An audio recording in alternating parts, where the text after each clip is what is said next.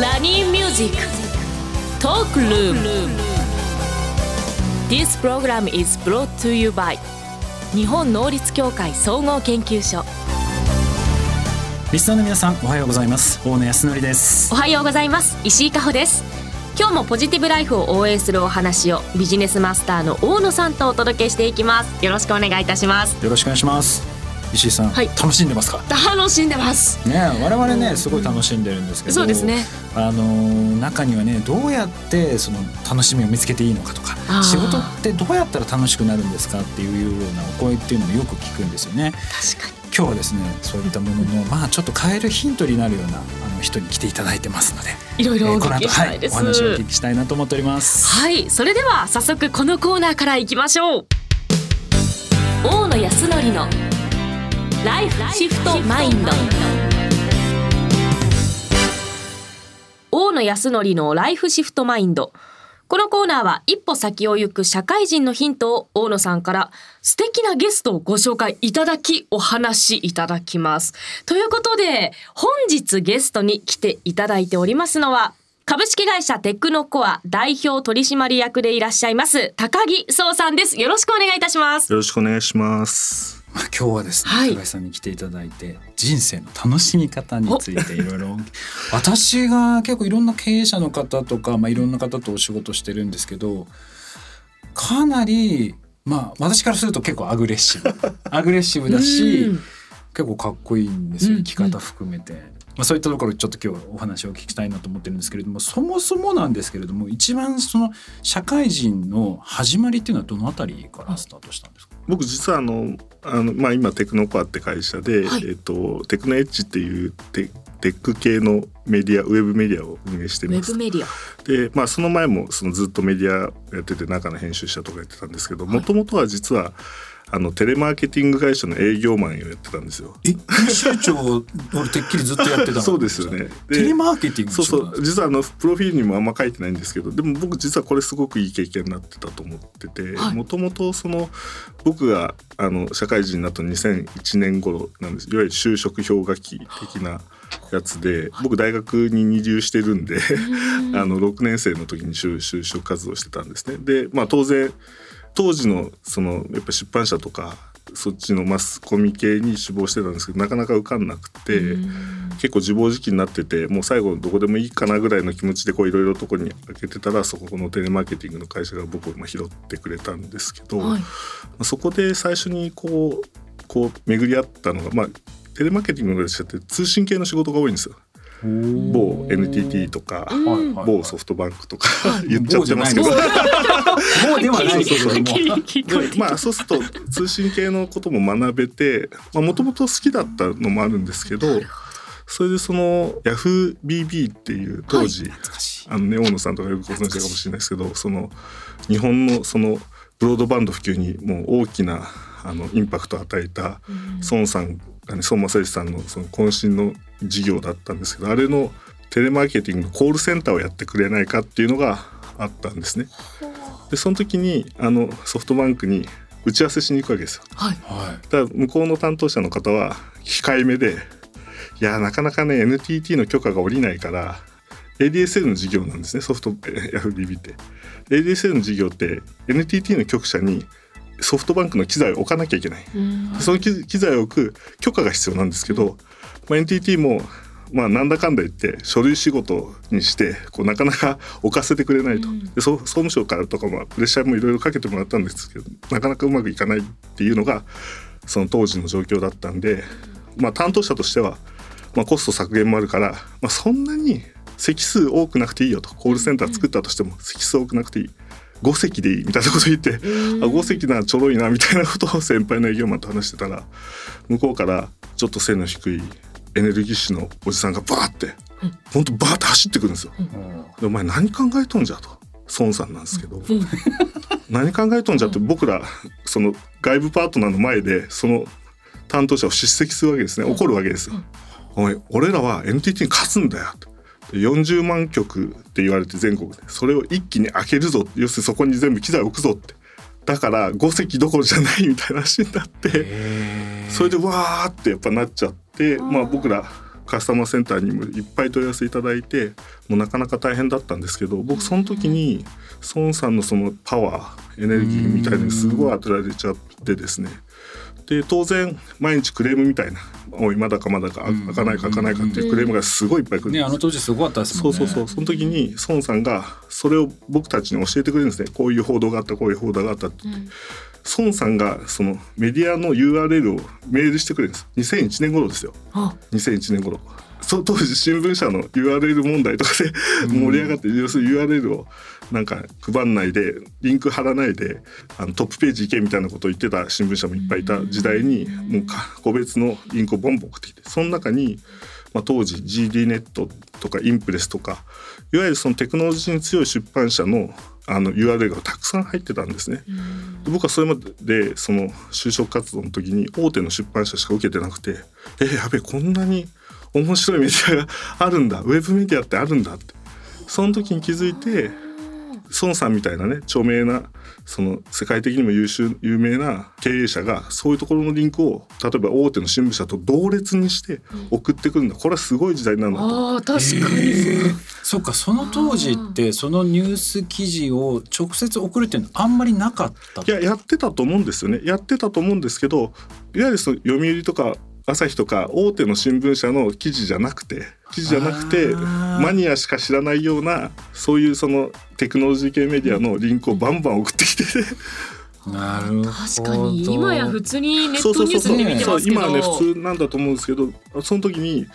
あれ俺やっぱり就職活動間違ったなと思ってうんあつまり大手のそのみんなが知ってるような会社ばっかり受けてたんですね。であそうじゃなくてこんなにそのウェブメディアに力入れてる出版社っていうのがあってしかもそれは僕の好きなテクノロジーのその話をいっぱいしてるメディアがこんなにあるんだっていうのを気づかされてで速攻もう就職活動ですよ。その一番最初のテレマーケティングの会社に入ったおかげで、まあ、孫さんに会いで孫さんに会ったおかげで自分の本当にやりたいことが見えてきてメディアを。そうです名もなきメディアを。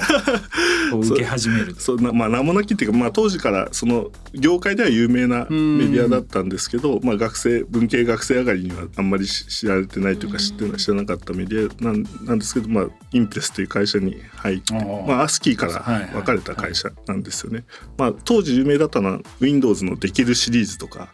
そういうのを解説もできるシリーズという解説本を作った会社で、まあ、そこに僕が入ることができて、まあ、バイトみたいな形で潜り込んで、まあ、好き放題 やらせていただいてで、まあ、その後また転職を繰り返して、まあ、次に同じような IT メディアって会社に入り、まあ、その次にはその Engadget っていう、まあ、外資系の会社の日本語版のメディアの編集長をやることになって。はあでそのまあ Engadget が一段落したところでなんかまあやっぱウェブメディアの経営ってすごく大変なんで、うんあのちょっと引いてみたいなっていうのもあってちょっとプラットフォーム側、まあ、スマートニュースという会社のビジネス担当みたいな形で入って、まあ何年かして、まあ、コロナがあって。さっきもちょっとねみんなまでお話ししましたけどそのコロナの時にやっぱりなかなか会社に行けずにもはい。悶々としてた僕もそそれに漏れなかったんですけど代わり代わりにやっぱ子供たちと遊ぶのがすごく増えて、うん。なんかこれコロナで後ろ向きに思ってたけど子供たちと遊んでるの意外と楽しいなっていうのと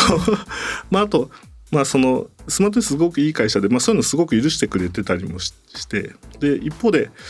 なんかやっぱり許してくれてはいるが逆になんかこうまあちょっと言い方をあれするともっと自分で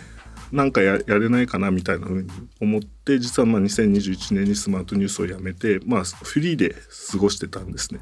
でまあいろんなメディアのお手伝いをしたりメディアだけじゃなくて、まあ、地域のお手伝いとかもするようになって、まあ、それなりに充実してたんですけどさっき申し上げたその Engadget っていう媒体が2022年昨年のですね2月とか3月の段階であの急に閉じることになっちゃったんですね。でこれ外資系のメディアって先ほど申し上げましたけど、外資系のメディアで、まあ、要するに日本から撤退することになっちゃったんですよ。でせっかくメディアとしてはうまくいってたんですけど撤退することになっちゃってその Engadget に関係者含めていろいろ話をしていてどうしようかどうしようかってでもさよなら会みたいなことも企画して。ありましたね。やってましたね。さよな OB 連中とか、まあ、今のその編集部の連中とかといろいろやってたりもしたんですけど、まあ、結果なんかあのスポンサーしてくれる人たちが見つかって、まあ、ありがたい話で。でそれで僕に白羽の矢が当たって、まあ、今の